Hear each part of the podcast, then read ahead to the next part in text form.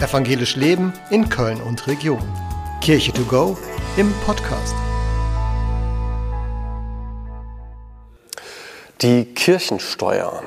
Ja, die Kirchensteuer ist, glaube ich, eines der großen Streitthemen oder eines der Themen, die immer auch gerne vorgeworfen wird. Wie kommt eigentlich die Kirche dazu, Steuern einzuziehen? Das ist doch eigentlich eine, eine staatliche Aufgabe.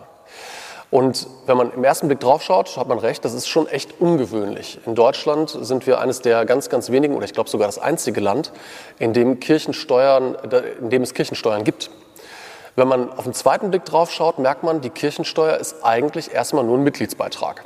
Das heißt, Menschen, die der Kirche zugehörig sind, die dort teilhaben, die geben etwas von ihrem Erwirtschafteten, von ihrem Gehalt ab. Und seit 1919 hat die Kirche einen Vertrag mit dem Staat, dass sie sagt, wir bezahlen den Staat dafür, dass er diese Mitgliedsbeiträge für uns einzieht.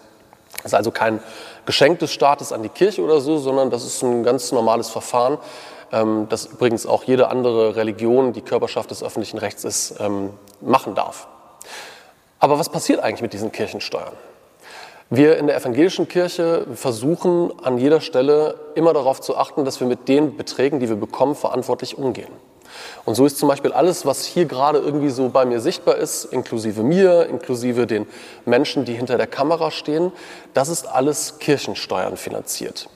Und nicht nur das, auch alle anderen Projekte, alles, was wir so tun an Seniorenarbeit, Jugendarbeit, Kinderarbeit, an all den wunderbaren Dingen, die wir versuchen für die Menschen zu machen, hat, ihren, hat ihre Basis in Geldern und zwar in der Kirchensteuer.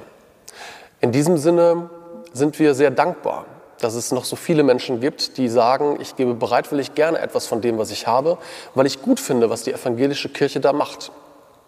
Natürlich gelingt nicht alles. Natürlich ähm, wird auch hier und da Gelder für Dinge ausgegeben, für die sie eigentlich nicht ausgegeben werden sollten.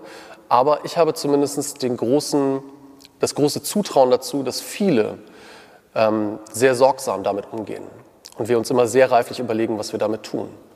Von daher vielleicht an dieser Stelle einmal vielen Dank, dass Sie das mitfinanzieren, dass Sie mitfinanzieren, dass wir Evangelium in der Welt verkündigen können.